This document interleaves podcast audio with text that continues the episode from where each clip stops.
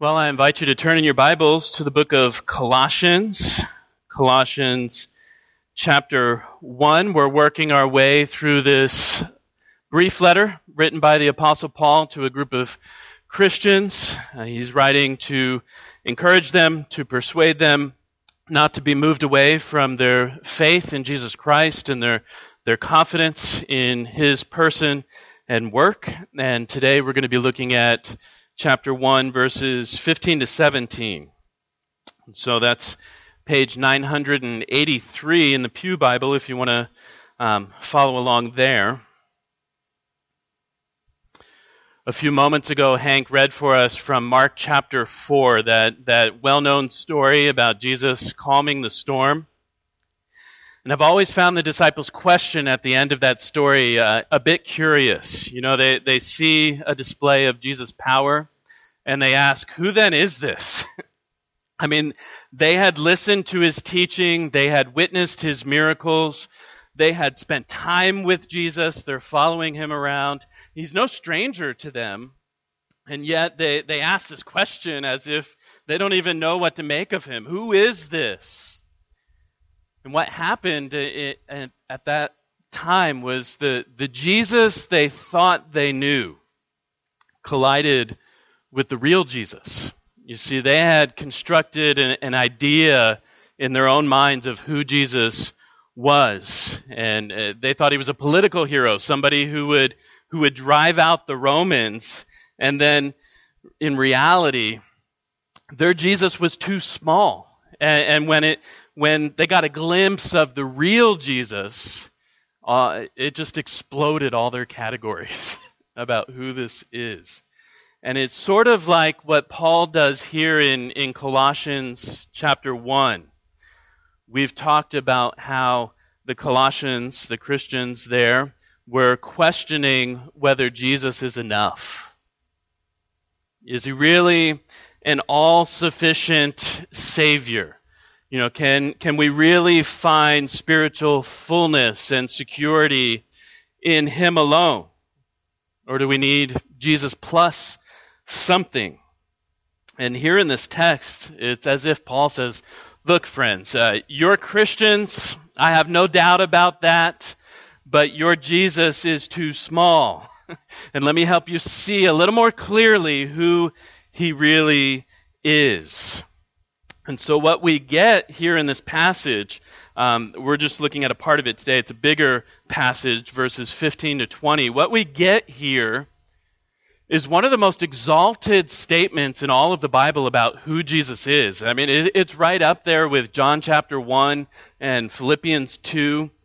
Many scholars think Paul is quoting an early Christian hymn or poem. Um, it certainly has a poetic feel and a poetic structure.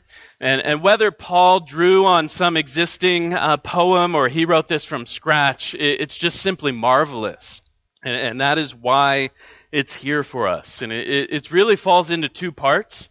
Verses 15 to 17, Paul shows us that Christ is supreme over creation. And then verses 18 to 20, Christ is supreme over the new creation. And so we're going to look at the first part today. We'll, we'll come back, we'll come to the second part next Sunday. And my hope is that as we look at what Paul says here about Christ, that we, we have a bit of a who then is this moment as we begin to grasp just how amazing our Savior is. So I'm going to read um, the entire poem, verses 15 to 20. I neglected to have Robin print the full um, full poem in the in the bulletin. I think it's just verses 15 to 17 there in your bulletin. But I want to read the whole thing so that we can get a, a sense of the, of the big picture before we look at just verses 15 to 17. So, Colossians chapter 1, beginning in verse 15. He, that is, Jesus, is the image of the invisible God, the firstborn of all creation. For by him all things were created in heaven and on earth visible and invisible, whether thrones or dominions or rulers or authorities, all things were created through him and for him. And he is before all things. And in him all things hold together. And he is the head of the body, the church. He is the beginning, the firstborn from the dead, that in everything he might be preeminent. For in him all the fullness of God was pleased to dwell, and through him to reconcile to himself all things, whether on earth or in heaven, making peace by the blood of his cross. Let me pray for us as, as we come to God's word this morning. Our God, we ask that you would show us our Savior today. Let us see the real Jesus. Let us see the, the true Jesus. And help us, oh God, enable us to put all of our trust and hope and confidence in Him. For it's in His name we pray. Amen. So, who is Jesus? And Paul tells us three things about Jesus in verses 15 to 17. We're going to look at each of them in turn. Uh, number one, Jesus is the image of God. Second, he is Lord of creation. And third, he is the sustainer of all things. So if you're taking notes, there's the outline for you image of God, Lord of creation, sustainer of all things. And, and first, Paul tells us there in, in verse 15 that Jesus is the image of God. A fundamental biblical truth about God is that he can't be seen with human eyes. God is spirit. Um, he, he's invisible, as Paul says here. And that really causes us no end of grief, right? You know, how am I supposed to believe in a God I can't see?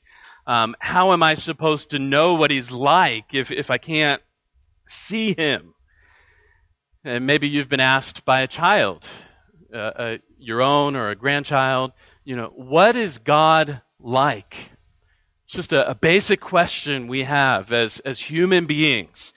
And in, this case, the go to Sunday school answer is spot on. What is God like?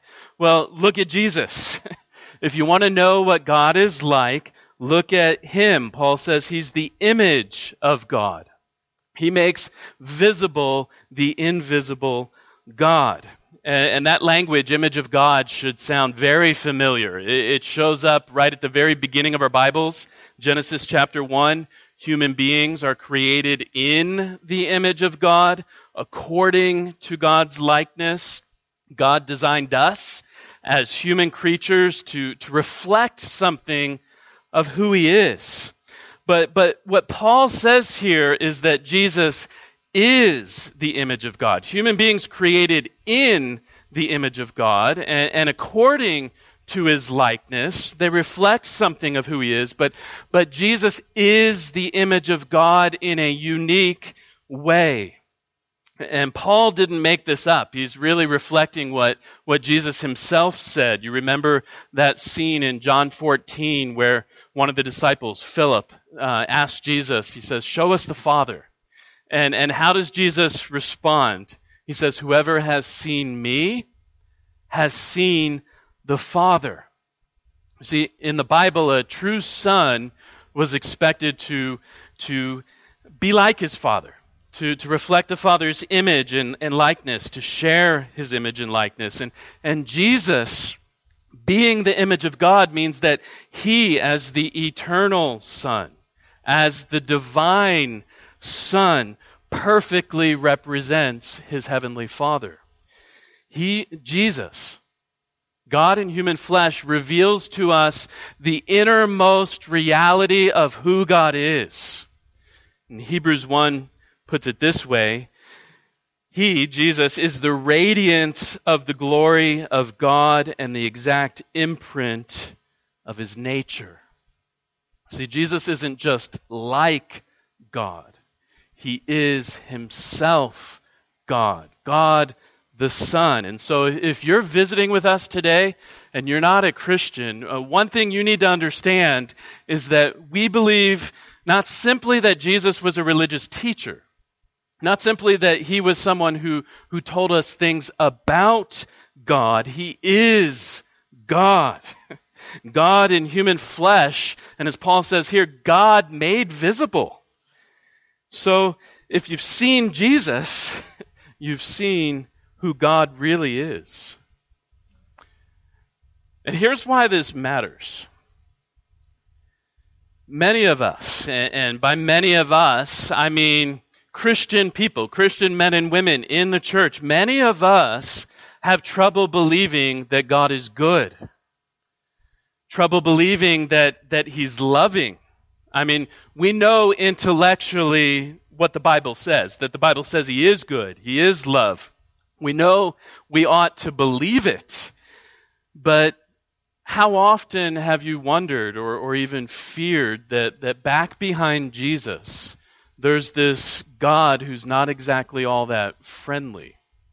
You know, Jesus, yeah, he's, he's the friend of sinners, um, but the Father is, is demanding, he's harsh, he's easily provoked by my shortcomings and, and failures. Uh, maybe for you, this idea that, that God is a father uh, brings to mind the, the harsh, abusive man who raised you, and, and that's just shaped how you think about God. God, if God's a father, he must be like that. When Paul says that Jesus is the image of God, he, he is saying, as, as one theologian put it, there is no God in heaven who is unlike Jesus. There is no God in heaven who is unlike Jesus. What you see in Jesus is who God really is. And so, you know, when you read the Gospels and you, you see Jesus welcoming lepers, when you see Jesus welcoming sinners and outcasts and, moral failures, you are seeing the very heart of God on display. Uh, Jesus is the love and the mercy and the grace of God in human flesh. Uh, this is who God really is. This is what He's like. And Jesus isn't showing us something different than who God is. He is revealing God to us. That means God, He, he welcomes us when we come to Him with our, our spiritual leprosy, with our sin, with our guilt. Uh, he forgives, he cleanses, He doesn't reject, He welcomes us when we come to Him through His Son. You know, you and I, weighed down with fears, with worries, with doubts and questions, even confusion. And maybe you've wondered, well, what does God really think of me? I, I call myself a Christian person, and here I am, just, just such a, a mess. What, is, what does God think? How does God respond? Well, we don't have to guess. You know, it, it's not, well, what is your problem, Christian man, Christian woman? You know, come back to me when you've got your act together. We, we hear God's response in Jesus' own words Come to me, all who labor and are heavy laden, and I will give you rest. This is who God is if, if you've gotten it into your head that, that Jesus is the nice one and, and he shields us somehow from the cranky, angry, merciless Father, I want you to just throw that away. Do away with it. Jesus, as the image of God, means that the truth about Jesus is the truth about God. Our God overflows with mercy and grace and love. And we see that most clearly in his Son, the Lord Jesus Christ, who is himself the image of God. And so Paul not only tells us that, that this Jesus, whom we know and love, is the image of God, he goes on to say that, that Jesus is the Lord of creation. He's the Lord of creation. You see, we tend to reduce Jesus down to my personal Savior. And there's a lot of truth bound up within that statement. Jesus is intensely personal. He comes to us individually as Savior. But we can tend to, to think of him as just this little thing that pertains to me and it's good for me. It might not work for somebody else, or at least that's how people might might think um, about what we're saying. But Jesus isn't simply my personal Savior, He's the sovereign ruler of all created reality. And Paul goes on in verse 15 to say that Jesus is the firstborn of all creation, the firstborn of all creation. Now, you probably have a, a, response like I do when I read something like that. It, it sounds a little odd. It, it, makes it sound like Jesus is a created being. And so let me let me just clear up any potential confusion here. And uh, if you're confused by this, you're not the first. Ever since uh, Arius in the fourth century, different groups have, have seized on this term, firstborn. They say, look, Jesus is the first created being, so he's, he's really important because he was the first. He, he came before all the others, but he's still a creature.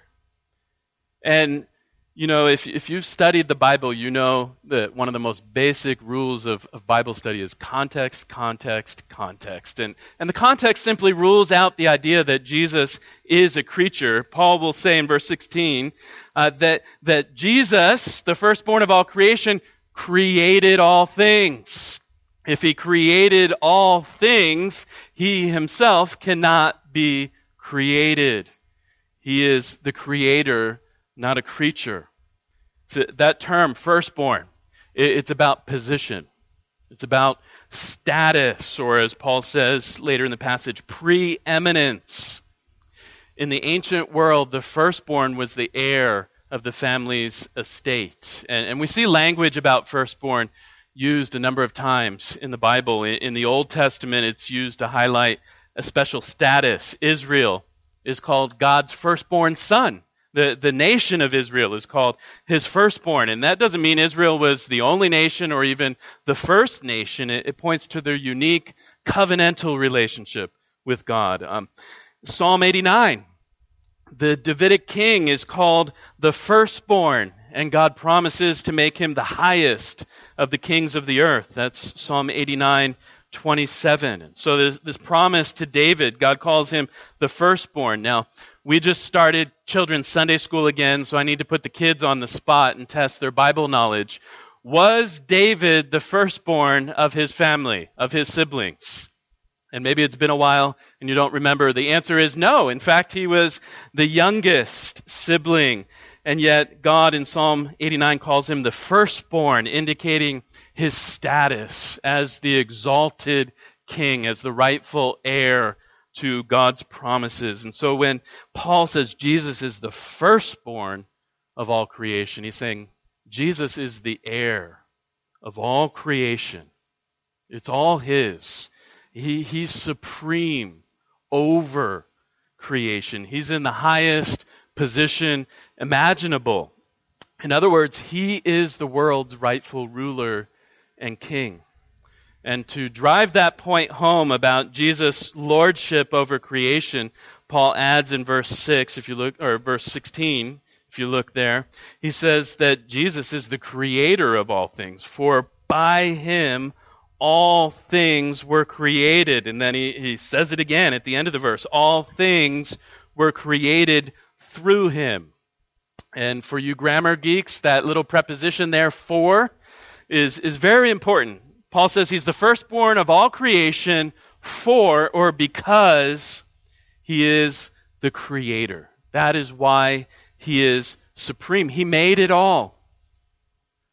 This Jesus who, who died on a Roman cross and was laid in a tomb and, and raised from the dead he is the agent of creation. Everything that exists today, everything that has ever existed, was made by the one who was born in Bethlehem. And when Paul says Jesus created all things, he really does mean all things. And you can see what he, what he does there in verse 16 in, in very poetic fashion. He says, By him all things were created, things in heaven and on earth. In other words, everything, uh, things visible, invisible, everything that is things we know about, uh, things that have been discovered, things that haven't been discovered yet and we can't even see. He created it all. Thrones and dominions and rulers and, and authorities. Uh, terms all referring to spiritual beings, the, the angelic realm, including fallen angels or, or demons. And, and Paul says, look, He has created them all. And, and, you know, just for a moment to realize why Paul is, is bringing this out here. Some of these Colossian Christians were were becoming preoccupied with things like angels and things like demons. And the false teachers were saying, look, if you really want to tap into divine power, if you really want to experience spiritual fullness, if you want to be protected from these sinister, you know, forces at work in the world, you, you, you need to focus. You need to connect with angels. You need to ward off the demons, the hostile powers. And Paul says, look, friends. The, the powers are creatures. Uh, they're all subject to Christ's lordship. He rules over them. And, and later we'll see in, in chapter 2, Paul tells us that Christ triumphed over the hostile powers through his cross. And, and Paul's saying, look, you, you don't need to live in fear of these, these invisible beings Christ is Lord over them. He is Lord of creation. You know, the, the tags on your clothing typically indicate where uh, that item was made. And, and, you know, if you flip over the tag and you might read something like made in the USA or, or more likely, you know, made in China or something like that. Uh, the universe is stamped with made by Jesus Christ. Uh, this, this world is, is stamped with his artistry and his creativity and his beauty and his, his goodness. You know, uh, we growing up in such a, a secularized culture are, are accustomed to thinking of the universe in very impersonal terms. Uh, there's just these forces and these laws and all these things. Uh, and this, this world just, uh, it came about by chance. And yet, what Paul says here about Jesus as, as the agent of creation means that this very earth that we stand on, that we make our home in, it was, it was purposefully and lovingly created by none other, none other than our Lord and Savior, Jesus Christ. And then Paul says, not only was this universe created by him and through him, but you'll notice there at the end of verse 16, it was created for him. For him. Christ is the goal of creation, the telos of creation. It, it, all exists for his glory. That, you know, all of creation, including you, including me, exists to put on display the, the majesty and the supremacy and the, the glory of God the Son. That, that is why we exist. We were designed to, to celebrate and enjoy and reflect Jesus' glory. That, is our highest calling as human beings, our ultimate purpose. And, you know, people often wonder what is the meaning of it all? Not just life, but, but the universe, everything. What does it all mean? And the answer is the glory of Jesus Christ. The glory of Jesus Christ. And so, do you, do you see how Jesus is bigger than we often imagine? Not just my personal Savior who, who helps me out when I'm in trouble and in, and in need. He's the, the sovereign Lord of all creation. He's the, the origin and the architect and the aim of creation. And, and here's really the, the astounding thing, as Paul says, we exist for the glory of, of God the Son, but we've done a terrible job at fulfilling our calling, right? I mean, we were made to love Him, trust Him, obey Him, serve Him, but we don't, not, not by nature at least. You know, Jesus is supreme. That's the point Paul is, is driving home. He's the center of everything, but you and I often live like this universe is about us. That right at the center of it all is not the, the exalted, risen Lord Jesus Christ, but, but the exalted Ryan Wenzel, or, or plug your own name in there. like the world revolves around me and, and my little kingdom. You know, we've been so twisted and deformed by our sin that, that we don't operate the way that we were designed to. And, and it's not just human beings, it's the entire creation has been distorted by our sin. And you think, well, well, what would this Lord of creation, this, this all powerful, exalted being, do to such uh, ungrateful, rebellious creatures? You know, did, did he cast creation aside? You know, I, I'm finished with those self absorbed little peons. No, the, this Lord of creation enters into creation. He becomes one of us. He came to, to rescue and to restore and renew all creation by destroying evil forever. The, the evil outside of us and, and the evil inside of us. And, and, Paul will talk about this more in the, in the verses we'll look at next week. That Christ, the Lord of creation, became one of us and he made peace by the blood of his cross.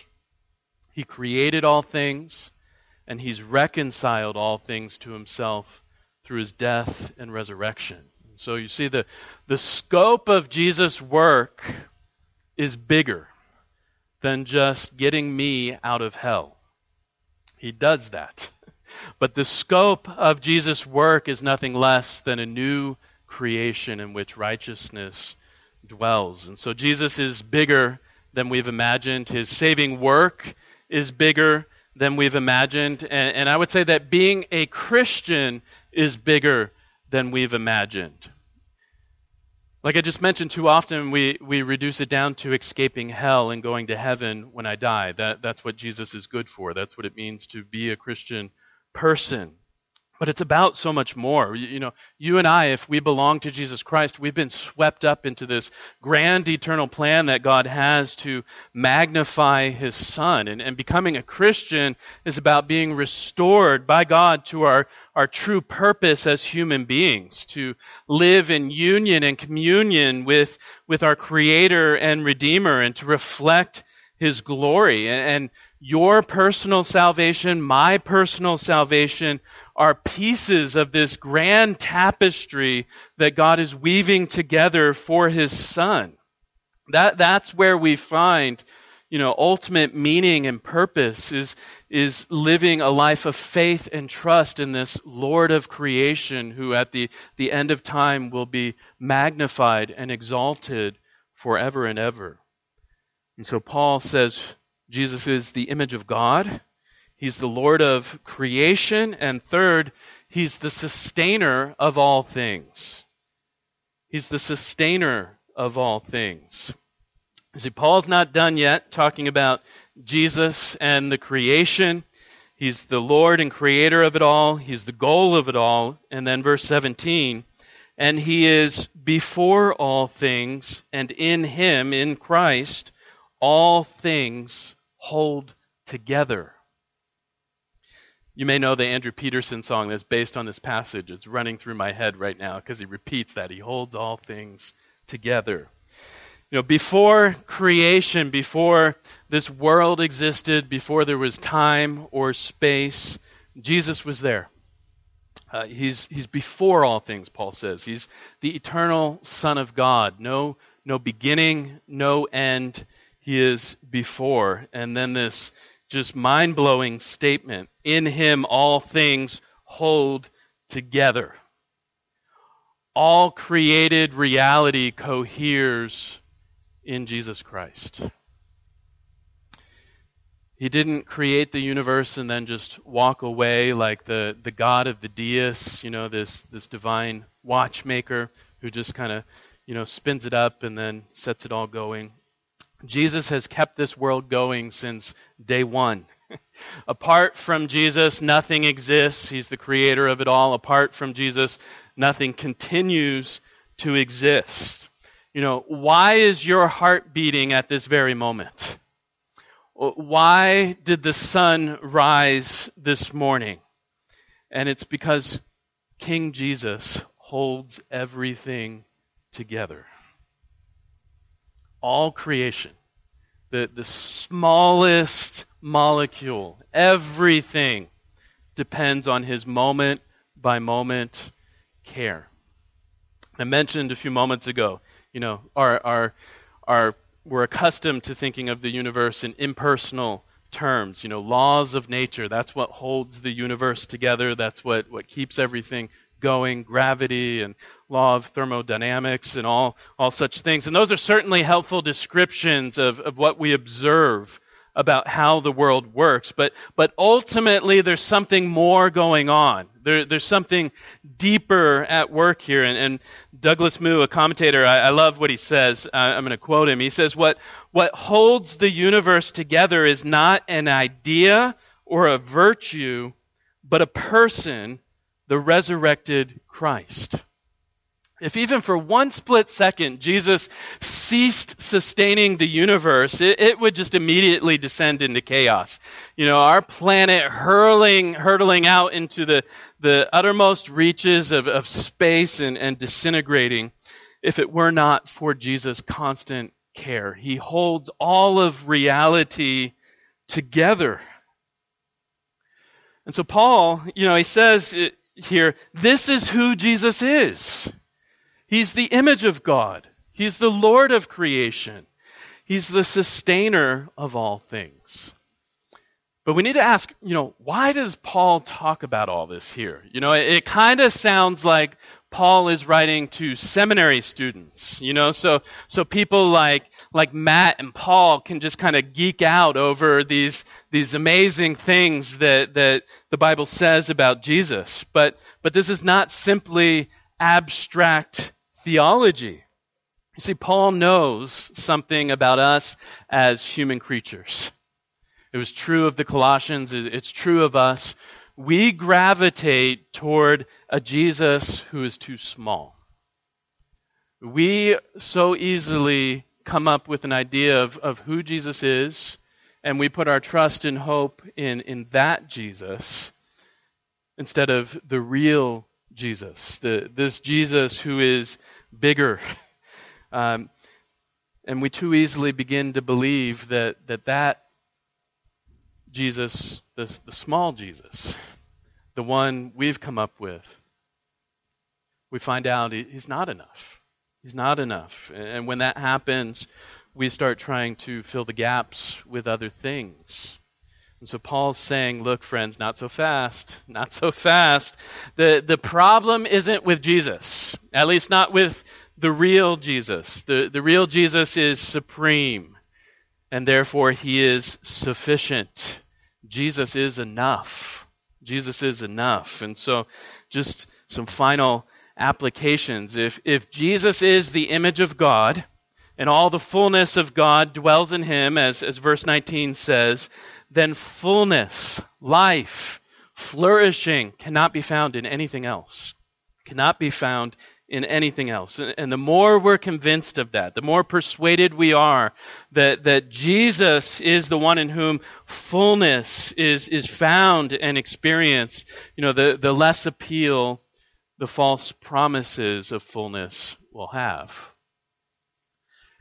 Now, I don't think most of us, the, the temptation for most of us is not to just, you know, uh, after church today, head over to the local Buddhist monastery or, or find a mosque and, and try to find fullness.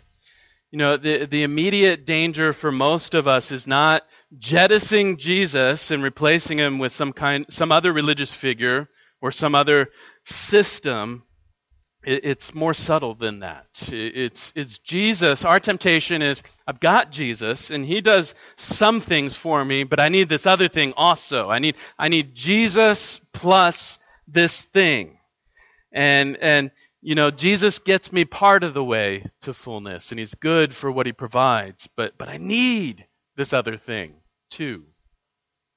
And, and I just want you to, to think, I want to ask you, what might it be for you? You know, maybe it's it's Jesus plus the marriage I've always dreamed of. That that would be life-giving. That would give me purpose and, and fulfillment. Or or maybe it's Jesus plus the perfect children, you know, the well behaved, polite, talented, and low maintenance. That would be life.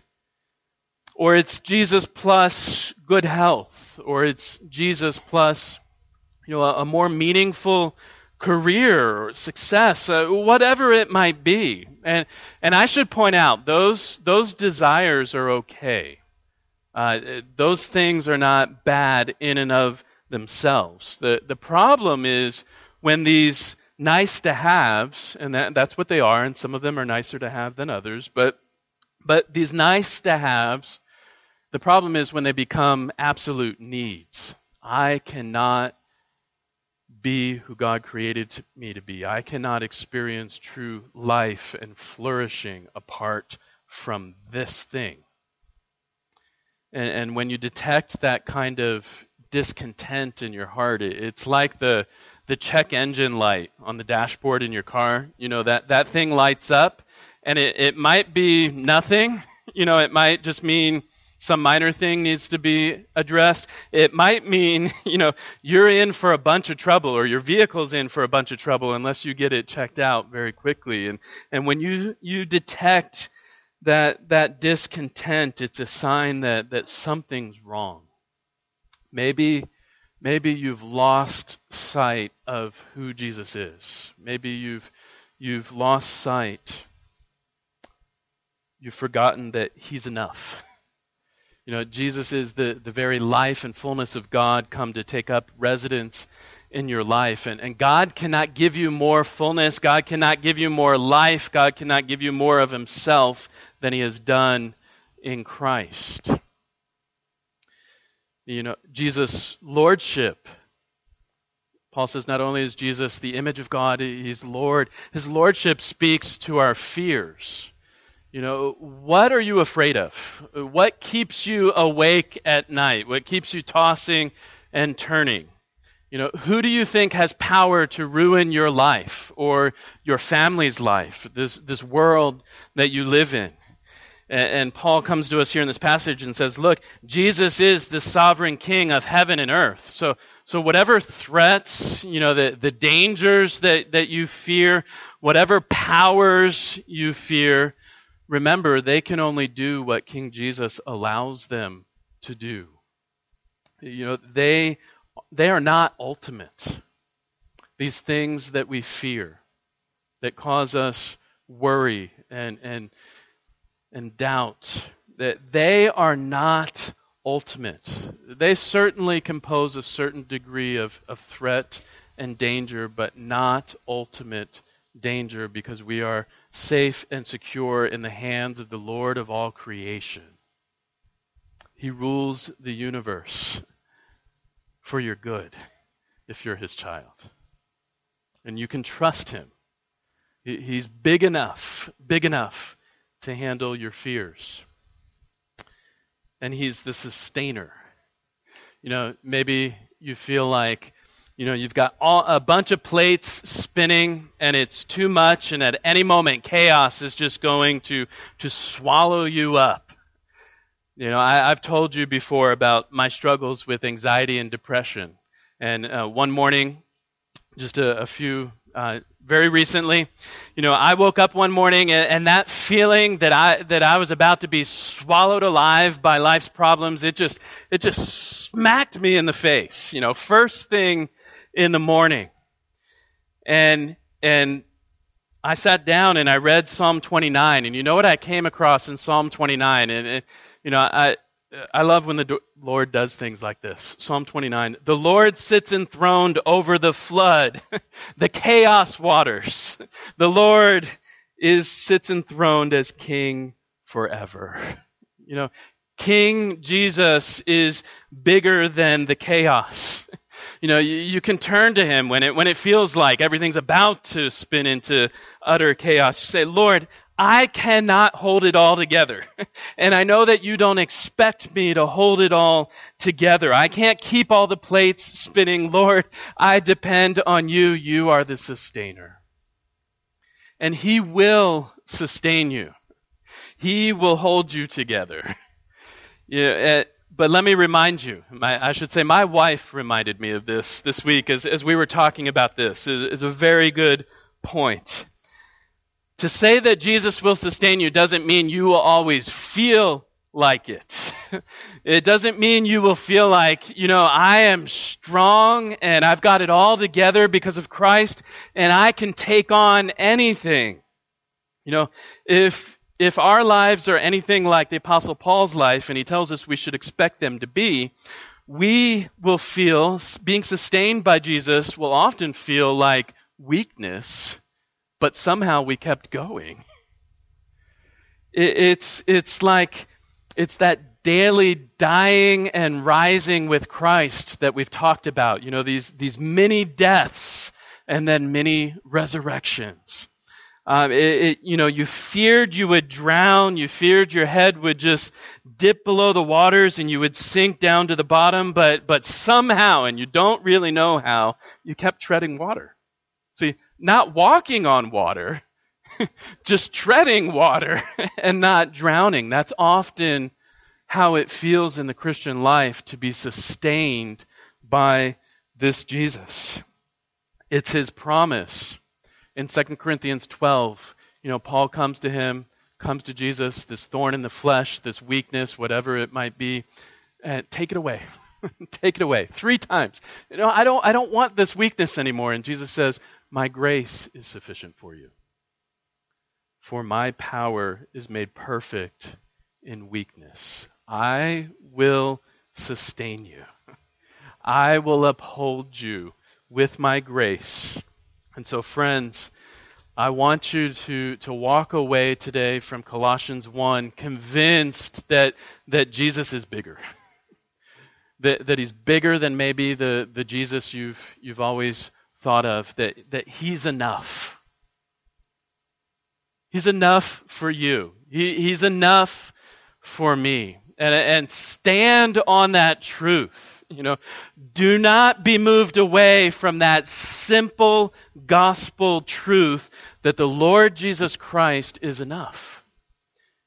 You know, every morning, remind yourself, Jesus is enough today. He's, he's Lord. He, he holds all things together. I belong to Him, and He's got me in His hands. He is enough. Let's pray.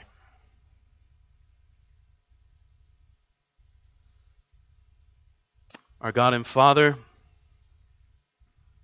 I ask today that if if we have embraced uh, insufficient ideas about the Lord Jesus Christ, if our understanding of Him is is too truncated and too small, would you expand our vision of who He is, of His majesty, of His glory, of His goodness and His power and His commitment to us as His blood bought people. And Lord, would you help us to be firmly fixed on Him and, and rooted in the Lord Jesus Christ and not moved away from our Savior. We ask all in His name. Amen.